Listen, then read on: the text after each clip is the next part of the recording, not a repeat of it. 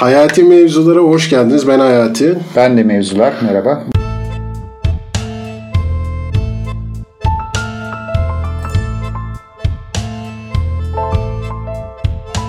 Hayati mevzular business'taki bu haftaki konumuz ikna. Evet. İkna ile ilgili birçok kaynak var. İnternetten girip baktığımızda birçok kaynakla karşılaşıyoruz. Doğru. Hatta Cialdini'nin bir kitabı var. İknanın Psikolojisi diye. Doğru. Ve e, bu konuda çok tavsiyeler var. Değil mi? Doğru var. Yani Google'da aramaya başladığınızda iknanı ikna diye yazdığınızda hemen diyor ki iknanın 5 yolu, 6 yolu, 8 yolu, bahsettiğin kitaba referanslar var. Ve bütün bu daha ikinci sayfadayken insan şöyle düşünüyor. Demek ki ikna ile haşır neşir olanlar da ikna konusunu nasıl ele almak konusu gerektiği konusunda henüz tam bir mutabakata e, varamamışlar. ikna olmamışlar aslında. Yani iknacılar daha birbirini ikna edememiş. Evet, böyle bir durum var. İknanın çok sık kullanılıyor olması beni biraz rahatsız ediyor. Çünkü ikna aslında çok da olumlu bir şey değilmiş gibi. Yani birisini bir şeye sanki bir yalana, gerçek olmayan bir şeye ikna ediyormuşsun gibi geliyor. Ne düşünüyorsun Ali bu Evet. Sözlük anlamında üç, üç kelimeden bahsediyor. Ee, bunun sonuncusu kandırmak zaten. Hı hı. Sanki e, kötü kullanıldığında da bu kandırmak tarafı, kandırmak çağrışımı ve kandırma üzerine bir e, ilişkiden bahsedebiliriz benim derdimin, benim aklımdakinin karşı taraf tarafından benimsenmesi, onunla paylaşılması değil de kandırmaya geçtiği zaman o zaman negatif bir durum oluyor. Bunu satışçılar özellikle çok kullanıyor. Benim satış satış kelimesi ve satışçı kelimesiyle ilgili bir alıp veremediğim var. Bana çok negatif gelen bir kelime. Kimse kendisine bir şey satılmasını istemez. Doğru.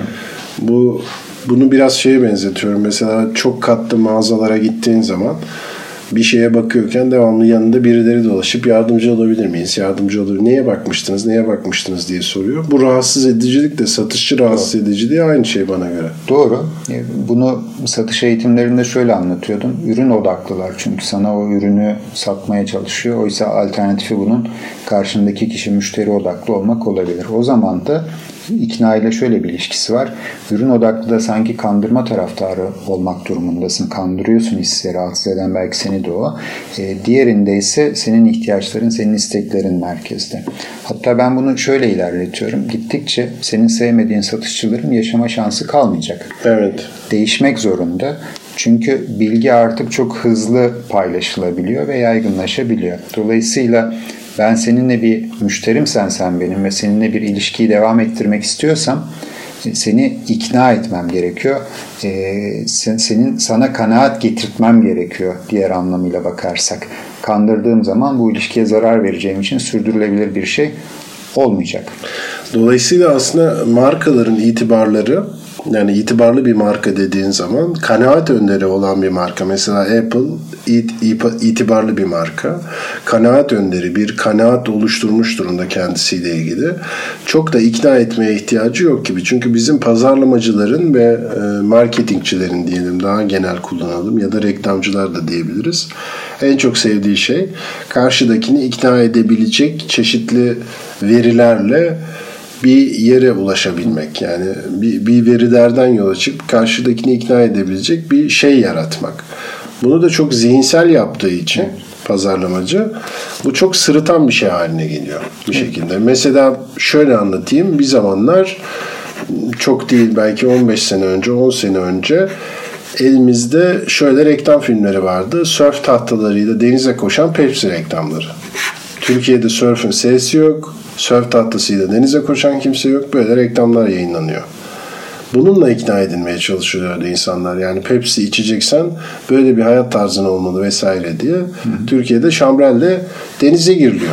Çünkü bunu destekleyen bir veri ya da işte böyle yaparsan e, insanları ikna edersin diye tanımlanmış bir teknik var. Evet.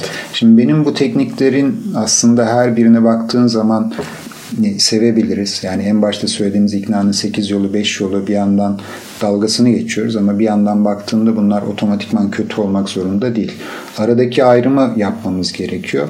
Sen ikna mısın ya da yaptığın şey sen ikna mısın ve yaptığın şey ne kadar hakiki ne kadar dokunan gerçek bir şey diye düşünebiliriz belki. O zaman iş dünyası için şunu söylemek lazım. Bir sen bir şey satmaya çalışıyorsan ya da bir şey pazarlamaya çalışıyorsan önce senin ikna olman lazım. Evet. Yani önce senin inanman lazım bu ürüne. Daha sonra bu ürünle ilgili ikna edici bir şey yaratacaksan yaratacaksın. Ama bizim zannediyorum Türkiye'nin koşullarına baktığın zaman her şeyin daha çok kar etmek, her şeyin daha çok para kazanmak olduğu bir sistemde senin ikna olup olmaman çok da önemli değil gibi duruyor. Bugün için kısa vadede doğru. Kısa vadede doğru. E, bunun bir şu tarafa da taşıyabiliriz güncel e, tarafta. Big data denen şeyle işte bütün pazarlama stratejileri hazır programlarla işte her yerden bilgi topluyor. Mücadele bile edemiyoruz. Kişisel verilerin korunması kanunu vesaire bir yandan var ama bir yandan hiçbir şey de koruyamıyor.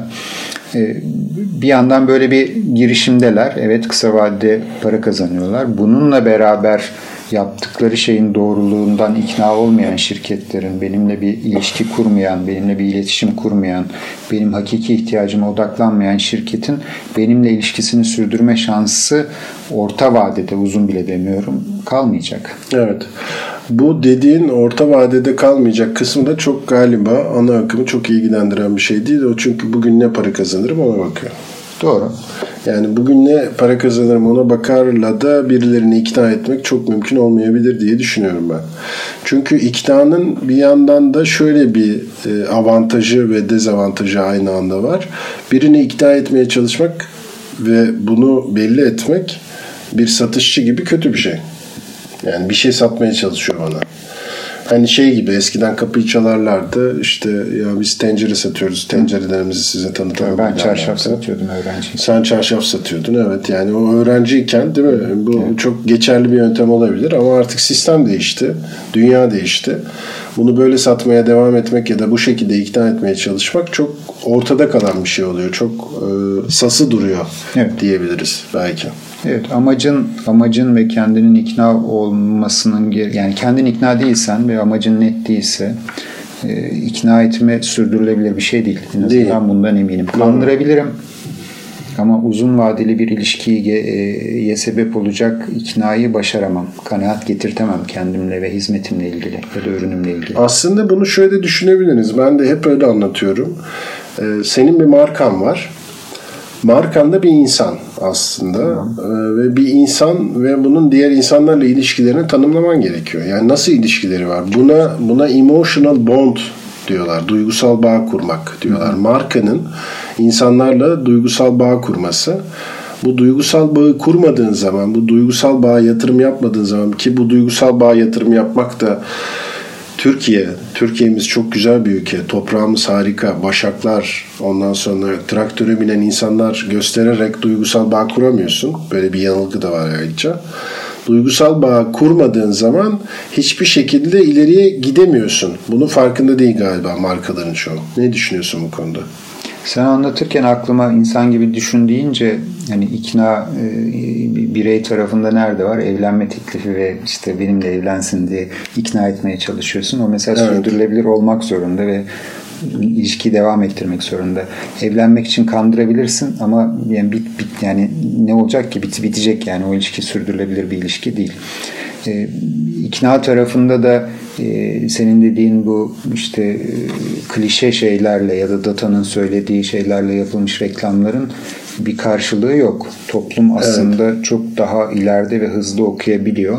Evet. E, onu etkilemiyor ya da evet aklına düştüğü için belki alma şansı artıyor ama sen onu tekrar etmek zorundasın, tekrar etmek zorundasın, tekrar etmek zorundasın ama hala bir ilişki yok. Evet doğru. Yani bir ilişki olmadığı zaman da o zaman anlamlı olmuyor yani. Anlamsız olduğu zaman da bir yer kaplamıyor. Tüketicinin zihninde bir yer kaplamıyor. Biz hep tüketicinin zihninde tek bir yer kapla, pazarda her yeri kapla gibi bir anlayış var. Bu aslında yani tüketicinin ya da ikna etmek istediğin insanın kafasında bir yer kaplamakla alakalı bir şey. Bunu hep şöyle anlatıyorum ben. Bir dükkana girdin, bir şey alacaksın. Diyelim ki elektronik mağazasına girdin, bir şey alacaksın. Orada sana en sempatik görünen ve sana en sıcak yaklaşan insana doğru gidersin. Doğru. Dolayısıyla bu her yerde aynıdır. Sen internette bir iletişim yapıyorsun diye bu sıcaklığından ya da bu duygusal bağ kurmaktan vazgeçmemen lazım. Yani iknanın geldiği yer o duygusal bağdır bence. Kesinlikle. Teknik internette bir şeyleri hızlıca yapmanı hatta kişiye yaklaşmanı e, yüzeyde yaklaşmana olanak sağlayan pek çok araca sahip. Ama buzdağının altında ikinci, üçüncü, dördüncü etkileşimde şüphelenmeye başlıyorsan bir sorun olarak demektir. bir sorun var ve beni ikna etme olasılığın gittikçe düşüyor. Ve aslında internette dedikodu ya da troll ya da artık ne diyorsan ona o kadar hızlı yayılıyor ki bir şekilde bir markanın tamamını batırabilecek duruma da geliyor. Evet. Bizim bu podcast'imiz de iknadan daha çok marka olmakla alakalı oldu farkındaysan. Evet, farkındayım. Peki ikna o zaman şeye geri dönelim. Ee, bir birisini ikna etmeye çalışmak, patronunu ikna etmeye çalışmak ya da bir şey satıyorsun, bir fikir satıyorsun, e, ona insanları daha çok yaklaştırmaya çalışmak için her şeyden önce yani sıfır noktasında benim savunduğum şey önce kendin ikna olman Kesinlikle. lazım. Yani kendin ikna değilsen o şeyi satman çok mümkün değil. Kesinlikle. Tamamen, tamamen ikna olduğuna emin olduktan sonra ikna etmek fiili yani sen ikna olduktan sonra ikna etmek fiili için tekniklerden, yöntemlerden, iyi bir sunum yapmaktan bir sürü şeyden yararlanabilirsin. Ama ben ikna mıyım birinci soru. Evet doğru. İknaysan onun yolunu bulursun ve hani böyle 100 birimlik işin 90 %90'lık kısmı belki kendini ikna etmek. %10'u çok hızlı yapabilirsin. Bu çok ihmal edilen ve göz ardı edilen bir şey diye düşünüyorum. Çünkü e, insanlar bir şey satacakları zaman o satacak ben ben bunu satmalıyım mı? Kendi, önce kendime satmalıyım mı değil ben bunu başkalarına satmalıyım mı çok yoğunlaşıyorlar. Dolayısıyla sen onu önce kendine satmaya çalış. Satabiliyorsan başkalarına satabilirsin. Ve ben e, bir enteresan bir şey daha söyleyeyim. Birilerini ikna etmeye çalışmanın işin içinde birilerini ikna etmeye çalışmak olduğu için çok da geçerli olmadığını düşünüyorum. Ben şöyle düşünüyorum. Sen eğer o ürün, o fikir, o neyse işte satmaya çalıştın ya da göstermeye çalıştın. Onunla ilgili zaten iknaysan ve kendini ifade edersen onu zaten almak isteyen ve o konuda Aa, evet ya doğru söylüyormuş diyen adam gelecektir arkandan. Dolayısıyla ekstra bir çaba sarf etmene gerek yok.